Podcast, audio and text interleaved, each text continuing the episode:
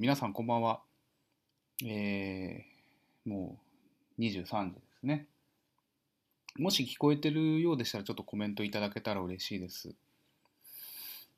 聞こえてなかったら聞こえてないっていうふうに言ってください。まあ、それはおかしいと思いますけど こんばんは。あ、こんばんは。ありがとうございます。ちゃんと聞こえてるみたいで嬉しいです。なんかこの間あの、えっ、ー、と、ファンズボイスさんの、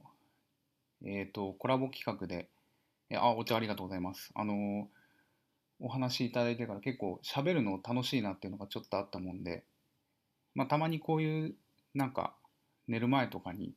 ちょっと喋ろうかなっていうふうに思ったりしました。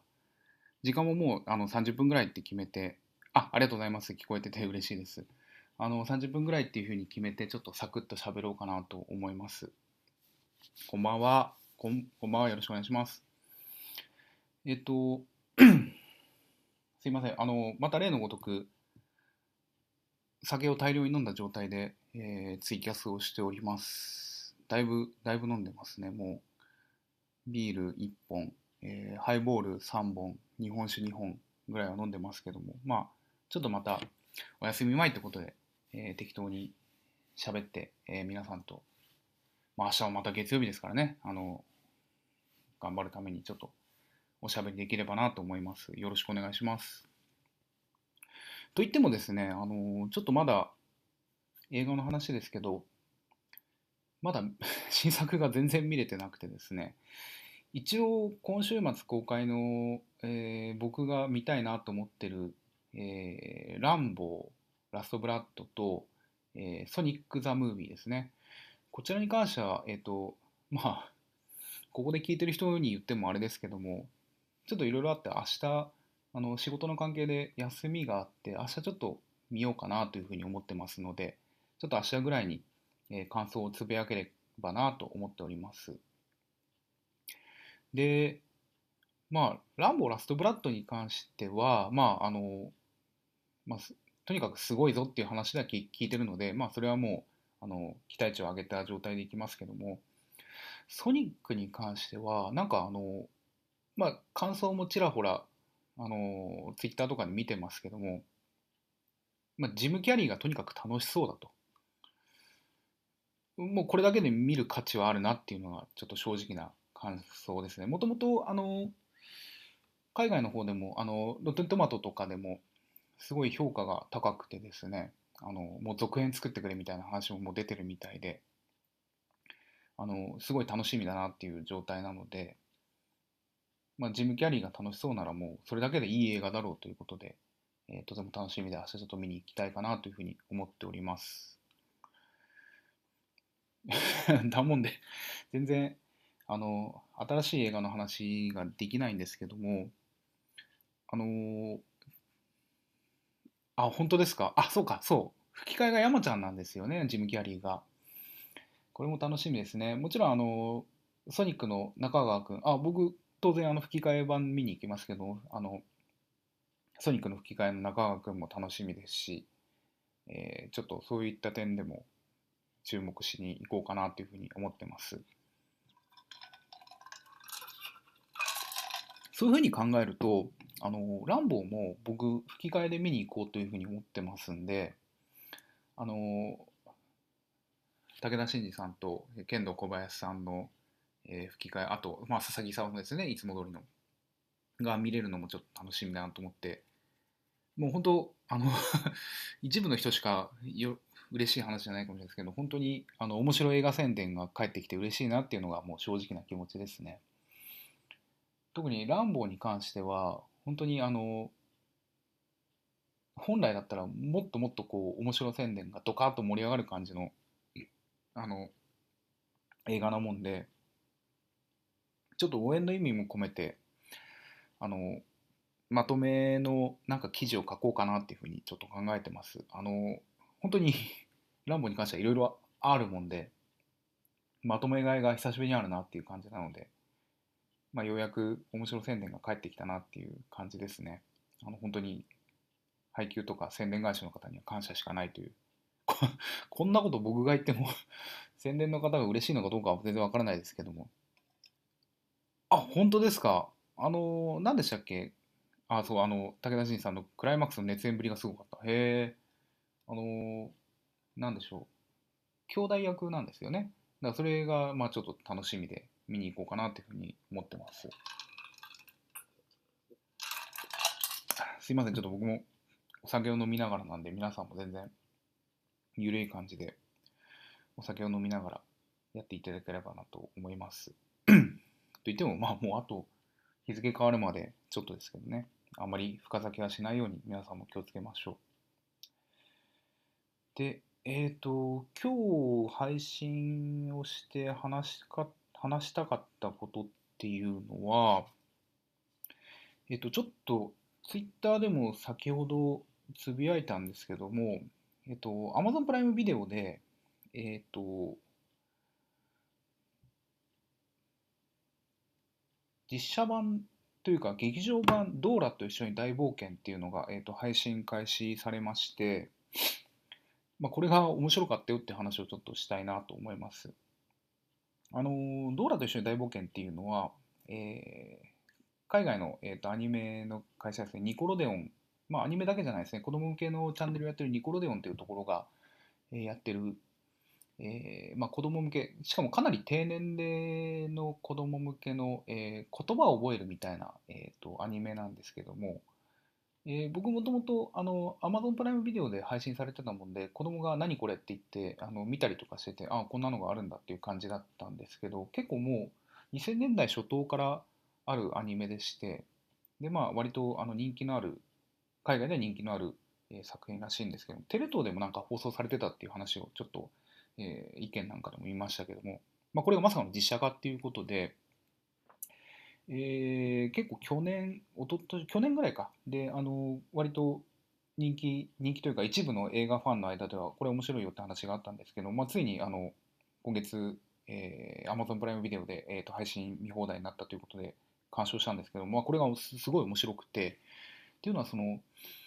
あの実写版として完璧だなっていうのがもう正直な印象ですね。あの僕なんかいいろんな風に思われてるかもしれないですけど例えばその文芸映画が好きとかアクション映画が好きって思われてるかもしれないけど僕結構実写化映画が結構好きであのフェバリットムービーの中でもそのえー、マリオの実写化の「スーパーマリオブラザーズ魔界帝国の女神」っていうのがすごい好きでもう子供の頃から何回も見た映画なんですけどもまあそれの系譜だなっていう正直言って。で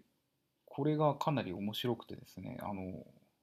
な何が面白いかっていうとその子供向けのアニメなんですけどもそれの実写化するっていう点で完全に本気で実写化してるっていうのが面白いっていうところですね。あのなんか大人も見ても安心みたいな感じではなくてあの本当に子供に向けて真剣に作ってるなって感じがしてそれが好感が持てましたね。大体まあ面白いあお茶ありがとうございます。あの3つぐらい面白い点を挙げる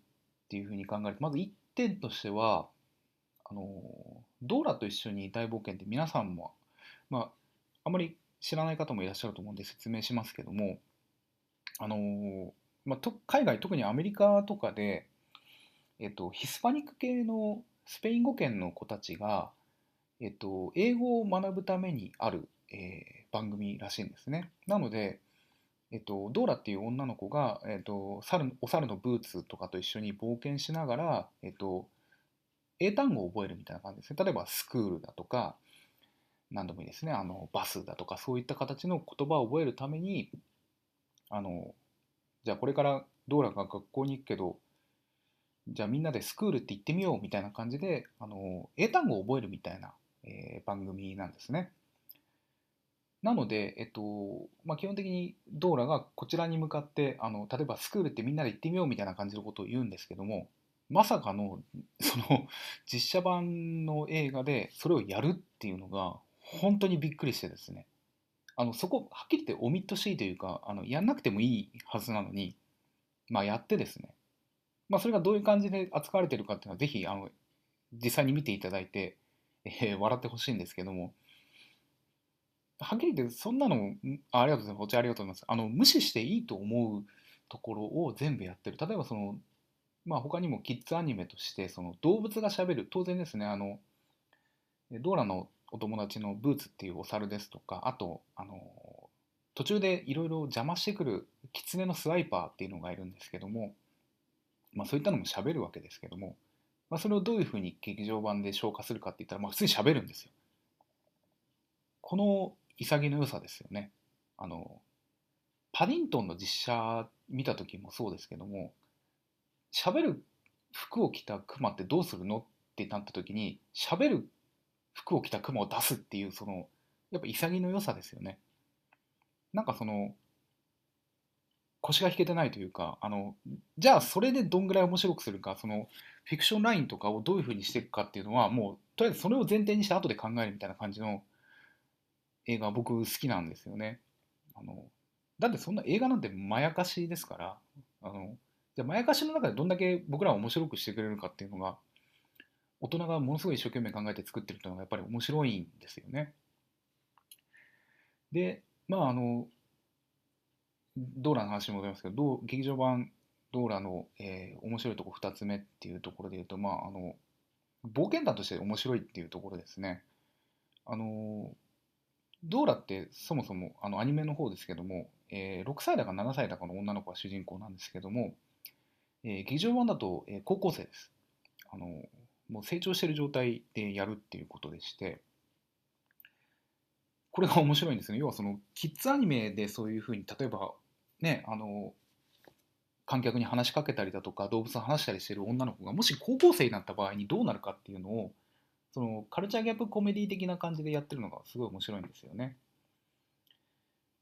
あのいわゆるそのなんでしょうアメリカのティーンアニメ的ティーンムービー的なそのあれですよあの何ですかあのいっぱいロッカーが並んでたりとかあのいろんな人種の子がいてあのギークがいたりだとかあの大会系がいたりとかそういう世界にもしキッズアニメの子が迷い込んだらどうなるのかっていうのがそれが一つ面白くてまああのいわゆるあれですよあの最終的には僕の大好きなあのブレックファストクラブ的なあの要はいろんないろんな階級階級というかその子たちが、まあ、いろんな冒険を通して仲良くなっていくって話でまあそれは それは面白いに決まってますよね。だからそれがやっぱりすごい面白いんですよねそういう点でも。でそれがもちろんその何て言うんですかねあのあくまで子供向けなもんで例えばその性的なメタファーだとかそういうのもあんまりまあ若干なくはないんですけどもあの安心して見れるというかあのそこが主題ではないっていう感じで面白いですね。であと、まあ、3つ目ですけどあの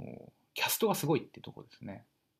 まあ、まずあのドライブがイザベラ・モナーっていうあの、えー、トランスフォーマー最後の騎士王ですとか、えー、ボーダーライン・ソルジャーズ・デイの,、えー、あのマフィアの子とかあの要はすごい若手女優さんというかもう子役の方でまあ本当にあのまあヒスパニック系の方なんですけどもすごい演技力とまあまあ可愛らしい子でありながら演技力がすごくてっていう人で。でボーダーラインの時には本当にそのマフィアの子でもうほぼ誘拐みたいな感じでいろんなとこをあのベニシオ・デルトロにどつき回されるみたいなところですごいいい役をされてた方で。でやっぱりあの僕もそこまで詳しくないですけどやっぱ海外ではすごい子供に人気らしくてですね。あの ボーダーラインなんてあのとんでもないあの多分向こうでも指定が入ってるような映画に出ててもやっぱりすごい人気アイドル的な人気らしくてですね。あの多分今後本当にすごい映画にいっぱい出ると思いますね。あの今のうち見ておいた方がいいと思います。本当にすごい方だと思います。あの子供子供ですけどすごい尊敬しますね。でまあ、あとはあれですね。あのそのイザベラ・モナーが演じるドーラのお父さん役がマイケル・ペーニャっていう。そのマイケル・ペーニャがお父さんかっていうところもちょっと気になるんですけども。あのでまあ割と抑えめな演技でありつつお父さんっぽい演技でありつつも、まあ、いつものペーニャ感っていうのは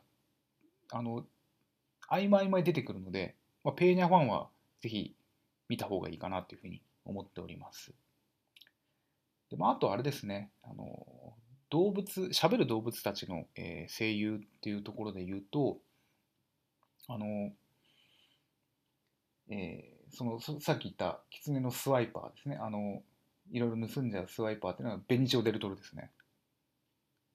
おかしくないですか？これもうベニチオ・デルトロが狐のスワイパー役でイザベラ・モナーがどうなってもうほぼやっぱボーダーラインソルジャーズデイですよね完全に。シカリオおじさんということで。このキャスティングすげえなっていうところがありまして。あお茶ありがとうございます。でさらに言うとあお茶ありがとうございます。あのドーラといつも一緒にいる、えーと、お猿のブーツっていうのがいるんですけども、これがあのダニー・トレホですね。おかしいんですよ。そのすごいおっかない顔のおっさんばっかりがこういるっていうのが、あのちょっと調べてほしいんですけども、そのドーラのそのプレミア試写会みたいなので見ると、あのイザベラ・モナさん、可愛らしい女優さんのところにあのベニチオ・デルトロとかあのダニー・トレホとかのおっかないおっさんがこういつもいるみたいな感じで、これは本当に子供向け、あ、お肉あり、お肉、お肉ありがとうございます。あの、なんか、すげえなっていう、そういう面白さもあるっていう感じですね。で、このまたブーツが、まあ、基本的にはそのお猿役なもんで、あんまり喋んないんですけど、あ、お肉ありがとうございます。あんまり喋んないんですけども、まあ、どこかのところでちょっと喋るところがあって、まあ、これがかなりあの映画の中でも見ものですので、ぜひ見ていただきたいですね。本当にあの、映画ファンの間でも、割と話題になってて、見よう見ようと思ってたんですけど、まあ、ついにアマプラで見放題になったことで見やすくなったということなので、えー、ちょっと皆さんに見ていただきたいなというふうに思います。あの、はっきり言って本当に、あの、お子さんがいる方とは一緒に見ても全然問題ないですし、もう僕の本当のおすすめは、まず、アマプラとか、まあ、YouTube とかもあるのかな、あの、そのアニメ版のドーラと一緒に大冒険、なんかどれでもいいので、あの、多分10分15分ぐらいのちっちゃいアニメなんで、1話どれでも見て、その形式を判断してみてから、劇場版見ると、本当にあの面白さが倍増するので、ぜひそうやってみてほしいですね。あの一部、なんでしょう、まあ、若干下ネタみたいなんですけど、下ネタって言ってもはっきり言ってあの、うんことかそういう話なので、え全然あの性的なあれは全くないので、あの見ていただいていいです。僕もちょっとあの時間見つけて娘とか息子とかと一緒に見ようかなというふうに考えてますね。あのはっきり言って、えー、教育的な、側面もすごいちゃんとしてるので、っていうかはっきり言って僕最後の方は最後のちょっとある展開で、ちょっとうるっとしたぐらいのところないい映画なので、えー、真面目におすすめですね。というところです。ちょっとすいません、お酒飲みます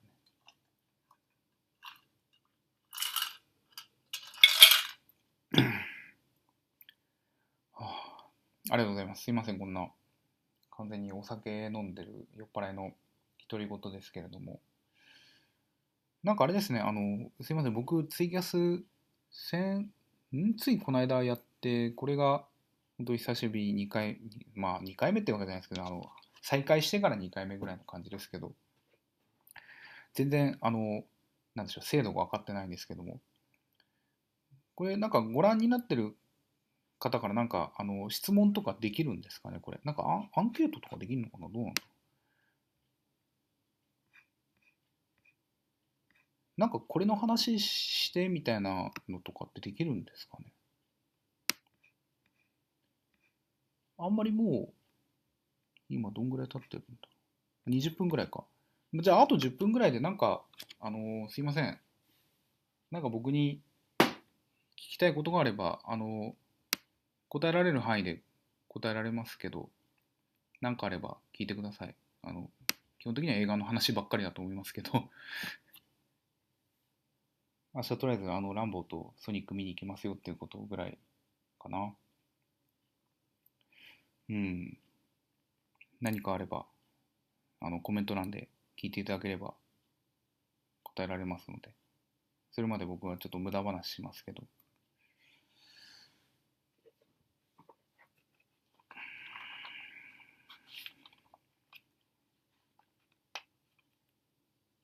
今、アマプラがね、そう、僕、よく、たま、たまに言われるんですけど、ネットフリックスの話ってあんまりしないみたいなこと言われるんですけど、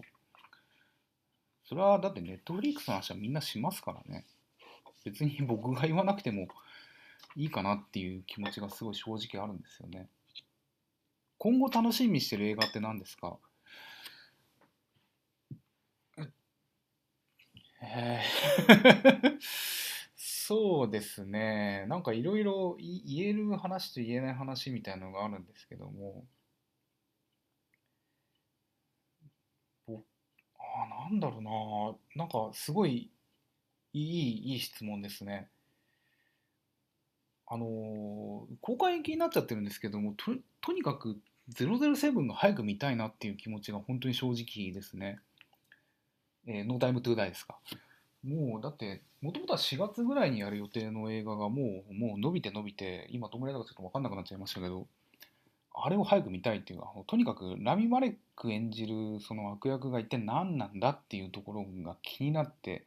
もう僕、007とか007すごいファンなもんで、いろんな考えちゃうんですよ。前もちょっと言いましたけど、ドクター・ノーなんじゃないのかみたいな話もありますし、で、まあ、ダニエル・クレイグの引退作でもあるし、で、まあ、その、なんでしょう、007っていう、その、役、役というか、その、コード、コードネームですね、が、その女性に移ったりするとか、いろいろそういう革新的な話になってるって聞いてんのに、それがもう伸びちゃって、もう早くしてよっていうところが正直ですね。で、あと、まあそうですね、伸びちゃってる映画ばっかり話してもしょうがない。ブラックウィドウもすごい楽しみですし、ブラックウィドウ僕何が楽しみかっていうと、えっと、ちょっと難しい話なんですけど、何でしたっけ、あの監督。ケイ、ケイト・ショートランド監督でしたっけね、確かブラックウィドウの監督が。えっと、この方の作品が気になるなっていうのが正直なところで、その女性の映画監督が最近ちょっと結構気になってて、で、今回もそのケイト・ショートランドさん、ブラックウィードの監督も女性監督さんで、で、面白いのが、えっと、まあ、マーベルが、えっと、今回フェーズ4でしたっけ？の映画を撮るにあたって、えー結構割といろんな新進気鋭の監督さんを雇ってるみたいなところがあって、で、もともとは、えっと、ブラックウィドウって、えっと、僕がすごい大好きな映画、ザ・ライダーっていう映画の、えー監督の、えークロエ・ジャオさんでしたっけ？ちょっと待ってくださいね。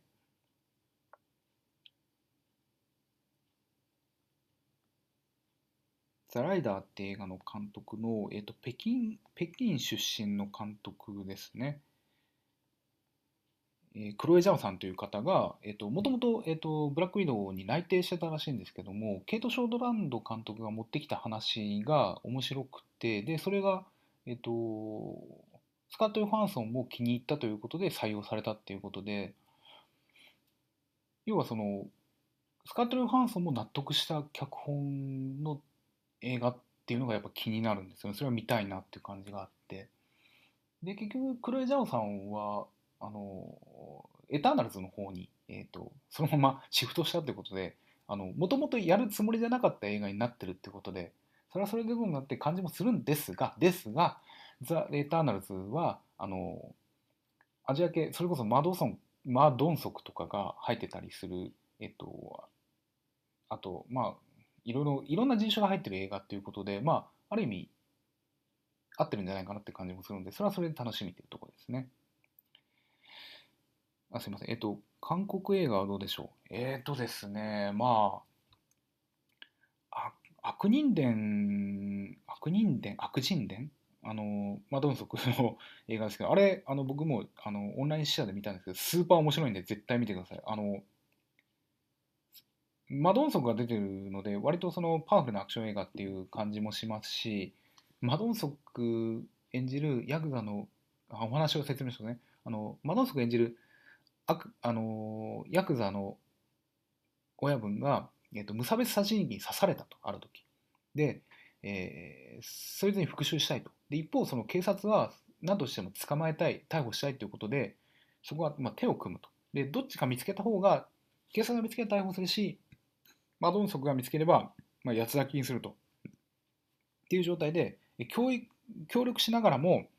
えー、邪魔したりとか足引っ張ったりとかするような感じで、えー、あおちありがとうございます。あの、なんでしょうね、そのバディ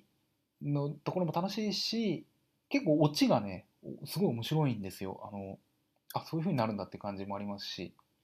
それはあの楽しみというかおすすめですね。で、あと、すいません、あの、もう一個韓国映画で言うと、あの、あれですね、えっ、と、新幹線、えっ、と、の続編ですね。えー、プサン行きの、何でしたっけ、あれは。半島か、えっ、と、半島、えー、ペニンシュラでしたっけね、確か、えー、芸大が。要は、あの、新幹線の続編ですね。あの、ゾンビパニックが、どどどうなったのかなと思ったら、案の定、もう韓国ほとんどゾンビまみれになっちゃったっていうところで、えー、やる映画、あれちょっと楽しみですね。あの、なんかいろんな映画のオマージュをくったくなくやってる感じが、もともとあのアニメの監督の方なんですよね、あれ。だからあの、オマージュが捧げられてて、そのアニメというか漫画的な絵作りがすごい面白くて、新幹線もそうでしたもんね。楽しみですね。あの絶対見たいと思います。えー、すいません。質問に順次答えていきます。ああ、やべ、あと3分ぐらいしかない。えっと、スパイ映画のキングマンとテネット。そうですね。あの、キングスマンは、はっきり言って僕は、えっと、ゴールデンサークルが、この殴ってやりたいという気持ちを抱きしめたい気持ちのパンパンなんで、えっと、どうなるかわかんないですけど、レイフ・ファインズがとにかくあのすごいかっこいいので楽しみというところと、あと絶対またなんかあのセックスネタとあの爆発ネタがあると思うので、それは楽しみというところです。えー、テネットに関しては、えーと、あのデンゼル・ワシントンの息子がとにかくかっこいいっていうところと、あの6分間の予告でいろいろ見せすぎだなっていうところもあるんですけども、まあなんか面白い感じにしてくれるんだなというところあります。イプマン楽しみ。そうですね。イプマンは楽しみですね。もう、とにかく、もう見たい、早く。ななんとかしたいですね あの、なんでかっていうと、イプマン、うちの地元でやってくんないんですよ、本当に。今までさ全部地元でえっと、2ヶ月遅れもっと半年遅れぐらいでやってて、でもそんなだったらって感じで、もう僕、あの、配信とかで先に見ちゃったりとかしてて、劇場で一回見たことないんですよ。だから、いやー、あの、劇場でほしいなっていう気持ちが正直な気持ちです。もう見たいさ、本当に。えっ、ー、と、あと何ですか？えっ、ー、と、えー、地元のミニシアターで、彼らは生きていたらやるんですけど、見た方がいいですよ。絶対見た方がいいです。あの、彼らは生きていたって、あれですよね、あの、第一次世界大戦の、えっと、ドキュメンタリーで、ピーター・ジャクソンが編集したやつですよね。あれ、本当に絶対見た方がいいですよ。本当に面白いです、あれ。あのー、あーと1分しかない。えっと、僕、見たんですけど、あの、配信で見ました。アマプラで、えっと、お金払ったら見れたんで見ました。あの、1917見た後に、絶対見た方がいいって話を聞いたんで見たんですけど、もう本当に見た方がいいです。あの、恐ろしい映画です。あの、1917で行われ行われてたことの恐ろしさがよくわかります。あの、直接的な描写は全くないんですけども、えっと、どんなことが行われてた、どんな恐ろしいことが起きてたかっていうのははっきり言ってわかりますので、えー、おすすめです。絶対見た方がいいです。えー、そんな感じですかね。あ、ちょうどもう30分が近くなってきましたので、あ、もうぜひ見に行ってください。よろしくお願いします。じゃあそろそろ終わりにしましょうかね。じゃあ明日も、また月曜日ですけれども、よろしくお願いします。またおやすみなさい。皆さんありがとうございました。さようなら。おやすみ。